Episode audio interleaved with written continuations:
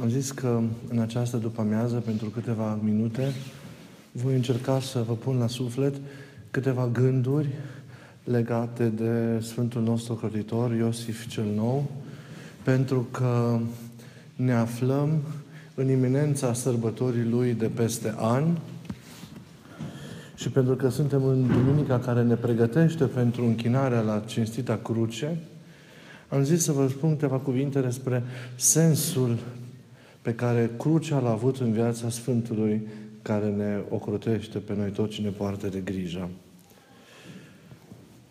Nu știm cât de binecuvântați suntem pentru că ne aflăm în curțile casei unui Sfânt. De multe ori ne prea obișnuim cu aceste daruri minunate pe care Dumnezeu ni le-a, ni le-a îngăduit și prea obișnuindu-ne, nu știm să apreciem mereția darului pe care l-am primit. Și atunci, de multe ori, cu nevrednicie petrecem în cursurile Sfântului și luăm aminte la El, care este darul mare pe care Domnul, Domnul l-a făcut. Este, la urmă urmei, și îngăduiala Sfântului de a fi aici, de a sluji aici, de a-L căuta și de a-L găsi aici împreună pe Dumnezeu și de a trăi statornic în El, în dragostea față de El și în dragoste unii față de ceilalți. Pentru ochiul văzător, pentru ochiul înțelegător și pentru inima simțitoare, Sfântul Iosif cel Nou este o prezență. Sfântul Iosif cel Nou nu este un om al lui Dumnezeu care a petrecut și a trăit în această lume în vremuri de mult apuse și de care noi astăzi ne amintim, ci este un mare bărbat al credinței, care, deși acum se bucură de vederea slavei negrăite a trăimii, nu contenește a rămâne și a petrece împreună cu noi duhovnicește. Cu noi cei care, iată, peste viacuri, din mila Lui continuăm să ținem candela credinței aprinsă aici, în casa de la Partoș, în casa Sfântului de la Partoș. Prezența Sfântului Iosif este ascunsă în prezența și în rămânerea lui Hristos alături de noi. Viața unui sfânt este o viață închinată lui Hristos, ascunsă în Hristos, păstrată și desăvârșită în Hristos. Vorbeam în praznicul care a trecut al Maicii Domnului că ea nu are o biografie specifică sau specială în sensul că viața ei este o viață închinată și dăruită în totalitate Fiului ei, iar sensul sau conținutul vieții sale este Fiul ei. Aceea Maica Domnului nu are o biografie, în sensul în care avem noi biografii de sine, așa. La fel și viața Sfântului Iosif. Este o viață ascunsă în Hristos, de aceea și lucrarea sa duhovnicească pe care o face, o face din acest loc în care El acum se rășluiește în veșnicie și anume din Hristos. Strălucește din Hristos, pentru că El este ascuns în Hristos. Viața noastră este ascunsă în Dumnezeu, ne zice Sfântul Apostol Pavel. Și dacă Domnul nostru a rămas și este împreună cu noi prin Duhul Sfânt mereu, umplând istoria și umplând viața noastră și Sfântul nostru, ascuns în această, repet, prezența Domnului, este viu și lucrător în mijlocul nostru și în viețile noastre, în fiecare zi și în fiecare ceas și în fiecare clipă. Știm că înălțându-se la cer, Mântuitorul Hristos a împlinit, după cum ne arată părinții în tâlcuirile lor, și întoarcerea lui înaintea de întoarcere de a doua, de întoarcere de a doua cea în slavă. Întoarcerea înainte de întoarcere. Zic părinții cu cuvintele, mă voi duce, dar nu vă voi lăsa singur că mă voi întoarce la voi, se referă în primul rând la ceea ce s-a întâmplat în momentul înălțării, că Hristos a rămas ducându-se s-a și întors și a rămas în alt chip, un chip duhovnicește, alături de ucenicii săi și de noi, de toți. Și astfel se împlinește cuvântul, voi fi cu voi în toate zilele. Este Hristos în slavă alături de Tatăl, dar în același timp într-un alt chip, nu fizic și istoric, ci duhovnicește, petrece împreună, împreună cu ai săi. A rămas și e cu noi. Și repet, în această rămânere a Domnului este ascunsă și prezența și lucrarea harică a Sfântului nostru ocrotitor Iosif cel Nou.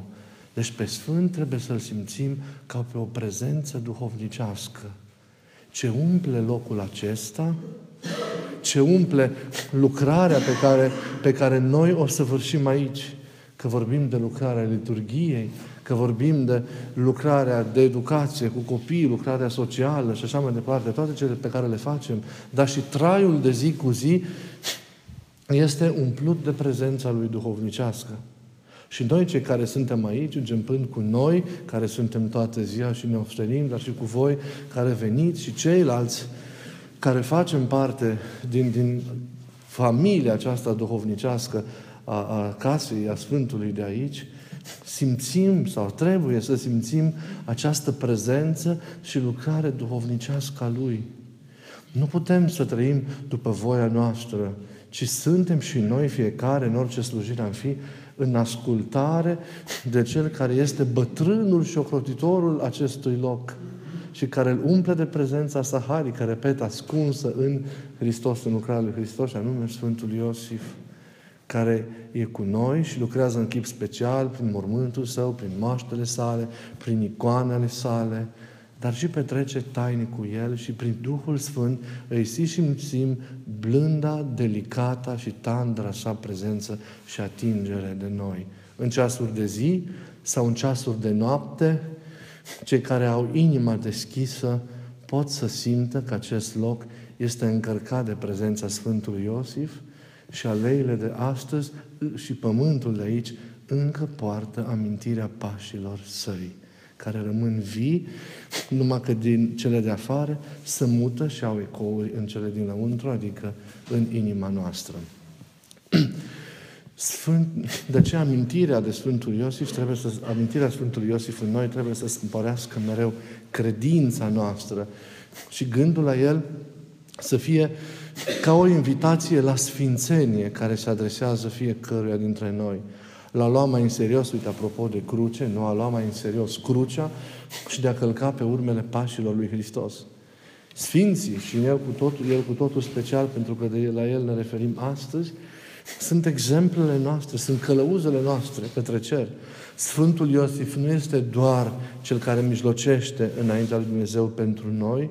Sfântul Iosif nu este doar cel care ne dă o pildă prin viața sa, nu este doar obiectul venerării noastre, dar Sfântul Iosif cel Nou este și El ascuns în Hristos, este călăuza noastră, este Cel care ne însoțește în acest periplu și duhovnicesc, dar și lumesc, pe drumul care duce către împărăție ne este la îndemână și Sfântul sunt convins că într-un mod tainic, prin rugăciunile Lui, prin harul care l-a primit de la Dumnezeu, ne leagă nevăzut de Hristos și realizează zidirea noastră pe zi ce trece tot mai profundă, tot mai adevărată, tot mai deplină în Hristos.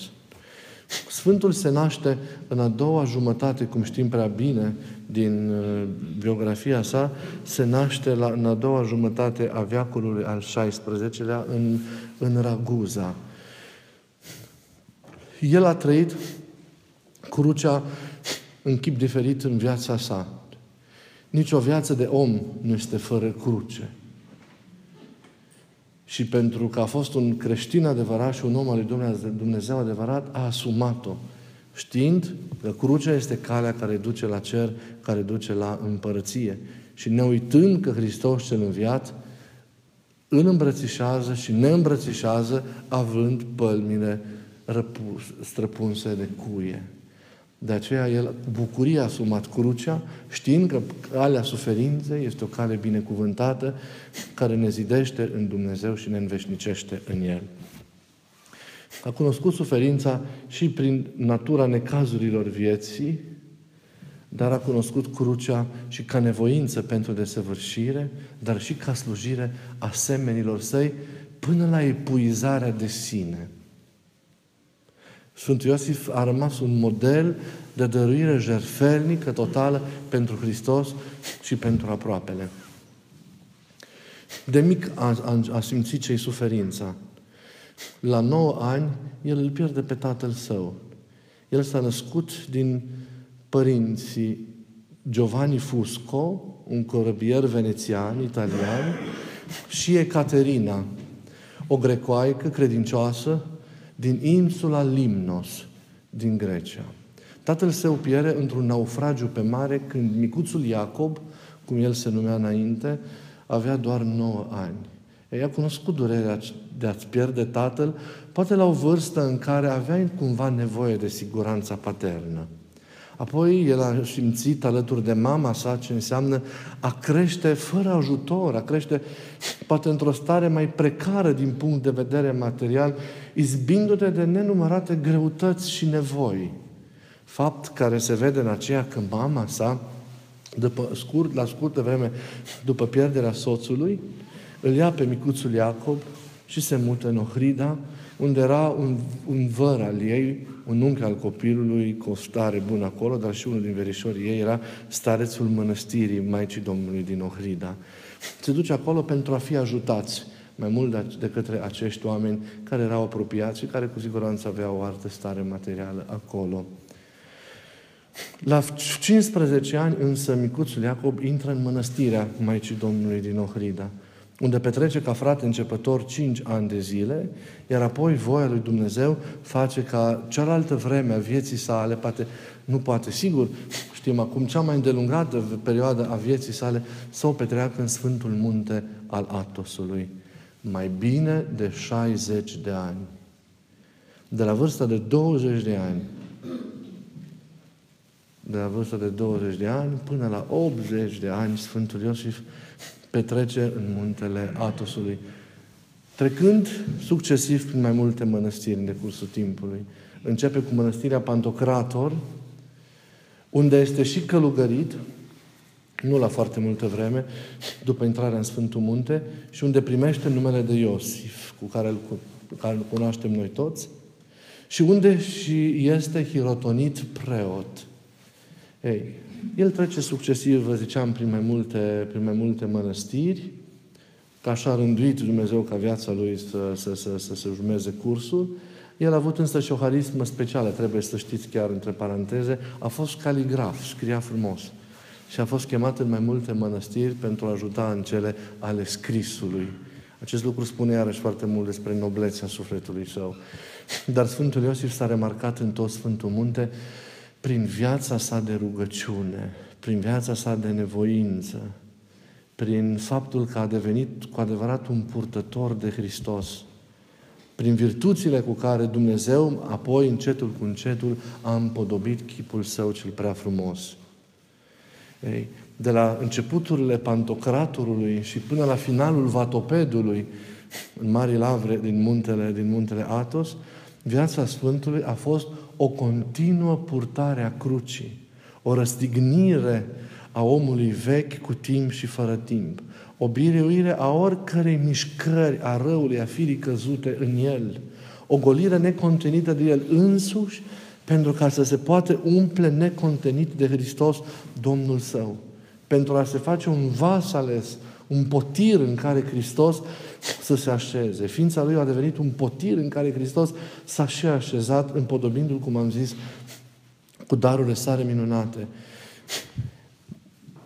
Doar zidurile străvechi ale mănăstirilor de atunci care dăinuiesc și astăzi, sau pământul acela binecuvântat al grădinii Maicii Domnului, pot să povestească despre nevoințele știute poate doar sau cu siguranță doar de Dumnezeu, de lacrimile și de sudorile ostenerilor Lui, cu care l-a înconjurat și l-a îmbrățișat iubindu-L pe Domnul Său. Despre crucea aceasta Lui nimeni nu poate să spună. Doar piatra de pe mormântul Său, doar rac la maștelor sale și privirea sa din icoane poate să vorbească în străfulgerări de har, despre osteniala care stă în spatele lucrării minunate pe care Duhul Sfânt a întreprins-o prin el. El a devenit cu adevărat în sensul cel mai profund și mai paterical sau filocalic al cuvântului, un purtător de Duh. Și a fost înzestrat, cum vă spuneam, nu numai cu harisme dovnicești, dar și cu darul minunilor. Pentru că dacă el, la începuturile nevoinței sale în Atos, pătunde timid, ca un copil de 20 de ani, încredințându-se Domnului și părinților de acolo, va ieși din Sfântul Munte peste 60 de ani, vindecând bolnavii și săvârși nenumărate minuni. La Fatopedera în ultimii ani, când el a început să se arate din îngăduiala lui Dumnezeu ca un mare taumaturg. Și amintirea vieții sale ne spune că Sfântul Iosif își punea mâinile pe călugării bolnavi din Vatope, din mănăstire sau peste cei care veneau la el, iar aceștia se vindecau. Sunt prima, e prima însemnare legată, în legătură cu Vatopedurile, de darul acesta al vindecărilor pe care Sfântul Iosif l-a săvârșit. E prima menționare și ultima care apare menționată în uh, minunile, lucrarea scurtă despre minunile Sfântului Iosif pe care starețul de mai târziu Nichifor al Partoșului o scrie, ne spune că la ultimul hram la care uh, Sfântul a venit aici în calitate de mitropolit al Timișoarei, la intrare în Biserica Veche, și-a pus mâinile peste nouă paralitici, peste nouă bolnavi și a ridicat vindecându-i aici. Iată, prima și ultima menționare între care sunt un șir nenumărat de minuni pe care Sfântul le-a făcut. Ultima minune care deschide șirul unor altor minuni care continuă până în ziua, până în ziua de astăzi. Dar el n-ar fi fost plin de Hristosul prin care a făcut minuni, n-ar fi fost vas ales al lucrării Duhului Sfânt, dacă nu s-ar fi răstignit pentru Hristos, dacă n-ar fi asumat cu smerenie și cu dragoste jertfelnică, cum am zis în cuvântul liturgiei, crucea lui Hristos. Dacă El nu s-ar fi suit pe ea și nu și-ar fi lăsat făptura răstignită, El nu ar fi putut fi ceea ce a fost și ceea ce a ajuns și este până astăzi și va fi până la sfârșit. Deci crucea a făcut din Sfântul Iosif un biruitor, un om al învierii și un martor al iubirii Domnului nostru. Ei, an de nevoință, de smerenie, de umilință în care bătrânul Iosif da, a fost căutat și prețuit de părinții de acolo. Sfântul Iosif mai are de asumat o cruce mare, mare de tot. Aceea de a părăsi după mai bine de 60 de ani de nevoință, la chemarea bisericii, care avea nevoie de el, la chemarea lui Dumnezeu, care știa de trebuința înaintașilor noștri de aici, care au trăit în vremuri nu ușoare, sub dominație otomană atunci, a răspuns părăsind muntele Atos. Știți că bătrânii nu vor să-și părăsească casa niciodată. Și bătrânii preferă casa în sărăcie și în nevoie și în lipsă decât să plece la vreun azil.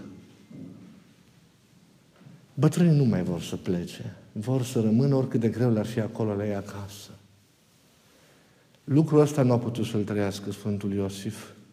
Pentru că înainte de voința lui și de dorința lui, el a răspuns cu toată inima chemării lui Dumnezeu care a rânduit și a hotărât altceva pentru el, cu siguranță ceva la care el nu s-a gândit niciodată, ceva la care nu s-a așteptat niciodată. A rânduit ceva la care el, pe care nici nu și-a dorit, o lucrare pe care nici nu și-a dorit-o, sunt convins. Să fiți convinși că Sfântul ăsta a dorit să rămână în Atos și acolo să moară și trupul țărânii de acolo să-l dea. Țărânii acolo, să-și dea trupul țărânii acolo. Nu să plece în alt pământ. După 60 ceva de ani, nu crezi că mai poți dori ceva decât să te odihnești și să te adaugi sfinților de acolo. Și acum se zice și de către toți patriarhii Vechiului Testament, Avram, Iacob, Iosif, a murit și s-a adăugat neamului său. Așa și el a vrut să se adauge neamului său din Atos cu care s-a identificat până la ultima fibra ființei sale, pentru că El este și va fi începând de acolo un, un, un, un maestru duhovnicesc al, și un, un rugător neîncetat, un învățător al rugăciunii neîncetate și al tradiției atonite, al tradiției rugăciunii palamite. El aduce aici, venind, vom vedea Duhul rugăciunii sihaste. El ar fi dorit mai mult decât orice să rămână acolo. Dar a făcut acel ceva până la capăt, pentru că trăia în starea aceasta despre care am vorbit azi. A ascultat. Și dorinței sale a preferat voia lui Dumnezeu și chemarea bisericii. Sau voia lui Dumnezeu exprimată prin chemarea bisericii. Aceea de a ieși în ciuda bătrâneților din muntele sfânt și de a veni aici pentru a fi păstor duhovnicesc, ierar au lui neam încercat. Se lasă ajutat de un om al providenței, trimis atunci lui. Un cronicar și un om de carte bănățean care ajunge să viziteze Atosul și Vatopedul chiar în un an, un an și ceva înainte ca Sfântul să plece. E vorba de cronicarul de loc din Caransebeș, Damaschin Udrea. Acesta ajunge chiar în perioada în care cu siguranță se decide retra- ieșirea din Atos a Sfântului Iosif pentru a merge în noua demnitate aici, în părțile Banatului.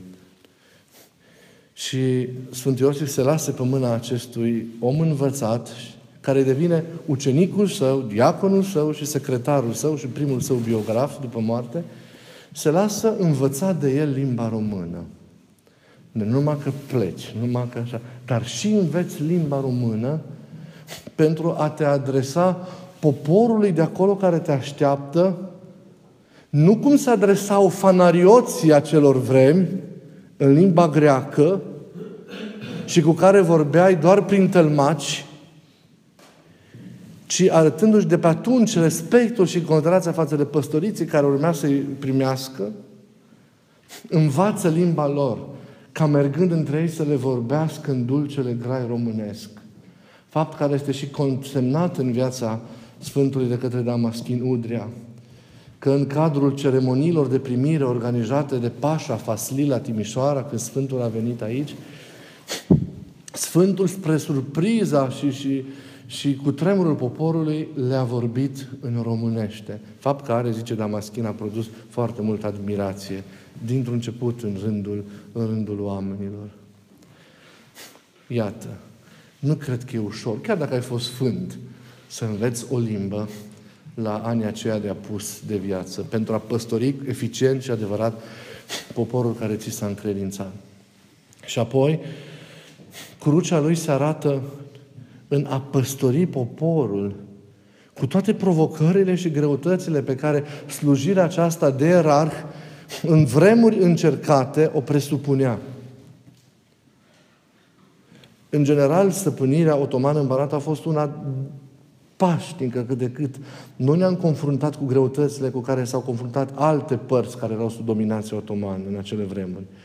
Cu toate acestea, cronicarii vorbesc de dărâmări de biserici, vorbesc de transformări în moschei, care chiar dacă n-au fost de amploarea uh, celor din alte părți, dar nu a fost ușor. Nu a fost ușor să mențină pacea între români, între turci, între toate celelalte naționalități care erau și care, iată, sunt până astăzi și trebuie să petreacă în pace.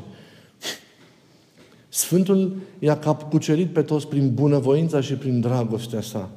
Și disponibilitatea sa de jertfire vorbește mult față de ce înseamnă a te dărui pe, a te răstigni pe crucea aproapelui. De când a venit să dărui pe crucea aproapelui, fără să uita la credința oamenilor, la națiun, naționalitatea lor. Prima minune care a săvârșit-o venind apropierea de Timișoara a fost vindecarea, uh, nu, ajutorul pe care l-a dat soției Agăi turcesc din Vârșăți pentru a naște. S-a oprit, a intrat în, în casa lor și a ajutat-o, binecuvântând-o și rugându-se pe femeia care era în primejdea morții ca să nască, eliberând-o din dureri. N-a cerut nimic în schimb, doar a dăruit din dragostea desăvârșită pe care o are Domnul Său, Hristos. Și așa și-a dus crucea slujirii poporului a minunilor săvârșite de el, nu salvarea Timișorii de foc și așa mai departe. Și apoi se arată limpede spre final o, o virtute teribilă a sa, care vorbește mult despre ceea ce a fost el ca om, smerenia sa. E o virtute care a caracterizat întreaga viață, pe lângă dragostea de Dumnezeu, de bunătatea Lui, că a fost un sfânt atât de bun, dragostea sa față de toți, nu? Uh, smerenia sa. Sfântul Iosif și-a cunoscut măsura. El n-a renunțat la Timișoara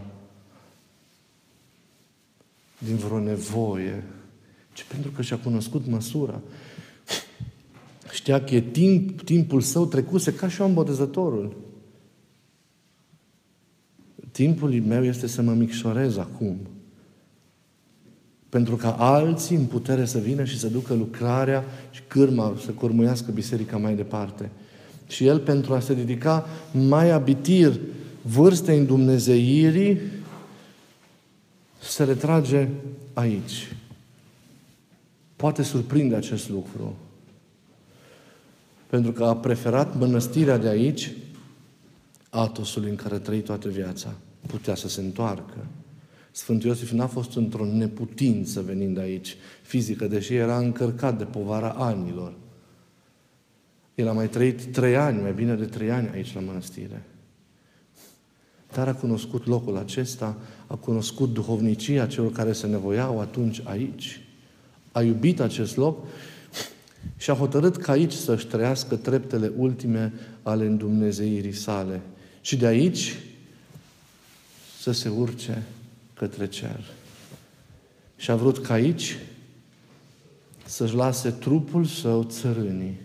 Pentru ca și noi astăzi, uite, nevrednici cum suntem, să ne atingem de mormântul său, de pământul de aici, care e țărâna trupului său, să sărutăm creștetul, fruntea sa din raclă și să ne împărtășim de har pe care, conjugându-l cu eforturile noastre, să pășim și noi pe drumul acesta binecuvântat al Sfințeniei. Dar la baza înălțimii duhovnicești la care a ajuns Sfântul, El care acum este aureolat de slava Sfințeniei, este îmbrăcat în lumina necreată a Harului lui Hristos, El a ajuns pentru că s-a lăsat răstignit. Și aceasta este prima mare lecție pe care noi trebuie să o învățăm. Să ne lăsăm răstigniți potolind răzvrătirile firii căzute, învingând mișcările omului vechi din noi, patimile și pasiunile și tot ceea ce nu e dumnezeiesc în noi. Tot ceea ce nu e El în noi. Și prin aceasta să intrăm în Duhul smerit și ascultător al Fiului față de Tatăl Ceresc. Doar de atunci, din acel moment, putem vorbi cu adevărat de urcușul nostru înspre Sfințenie. Calea către cer trece prin poarta asta sau prin pragul acesta al crucii pe care fiecare dintre noi trebuie să ne asumăm. Fiecare pe drumul nostru, noi aici în mănăstire, voi în lume, luptând, agonizând, ridicându-vă, dar mergând mereu cu curaj înainte. E o cale a cruci care duce la înviere, repet, și la biruință, pe care să o ținem asumând starea aceasta de ascultare. Nu? De intrarea noastră, nu ascultarea așa, pur și simplu de ascultare, prin intrarea în ascultarea zmerită și iubitoare a Fiului față de Tatăl cel Ceresc. Și în Hristos, și cu Hristos, și prin Hristos, putem să mergem mai departe și să urcăm din slavă în slavă, până la desăvârșirea care înseamnă zidirea de plină cu el, în, în El, în iubire. Eu zic că aceste zile, când poate în mod cu totul mai special ne amintim de Sfântul Iosif, să ne trezească duhovnicește și să ne determine să asumăm cu mai multă putere crucea aceasta. Ca să fim martori buni ai săi în lumea în care trăim.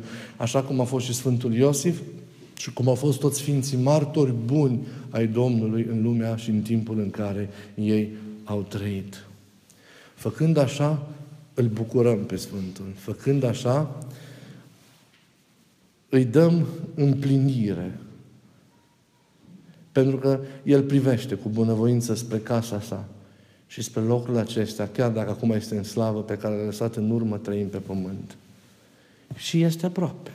E cu noi, e printre noi, e mereu. Trebuie doar să-L vedem și să-L simțim duhovnicește. Zicea Marele Augustin, nu uitați, cel mai bun mod de a cinsti pe Sfinți este imitarea vieților lor. Să nu-i cinstim doar cu gura prin cântări și prin rugăciuni de laudă, ci să-i cinstim străduinile să imităm virtuțile Lui, virtuțile lor. Și dacă vorbim de virtuțile Sfântului, în primul rând vorbim de această ascultare jertfenică și smerit, despre smerenia Lui, despre bunătatea Lui, despre curăția Lui, vorbim despre dragostea Lui mare, mare pentru Dumnezeu și pentru oameni, dar și de nevoința Lui, pentru care El și iarăși ne este un mare model. Să avem mereu binecuvântarea Sfântului nostru și să fim mereu călăuziți pe drumul acesta de binecuvântarea și de rugăciunea Lui. Vă mulțumesc pentru îngăduiala din această după-amiază și să vă rugați ca aceste zile care vor urma să fie cu lumină și cu har, iar eu vă aștept, noi vă așteptăm la slujbele care, care vor fi, despre care vom încunoștința și prin mesaje ca să nu le uitați, și vă așteptăm să culminăm această săptămână cu liturgia Sfântului din ziua de, de, de vineri. Să ne Dumnezeu să fie bine întru toate și să ne reîntâlnim cu bine. Până atunci suntem împreună în rugăciune mereu și ține-ține pe toți la rugăciune. Să fim cu toții una mereu. Și pe noi și pe Maicile din Banluc. Și întreaga biserică.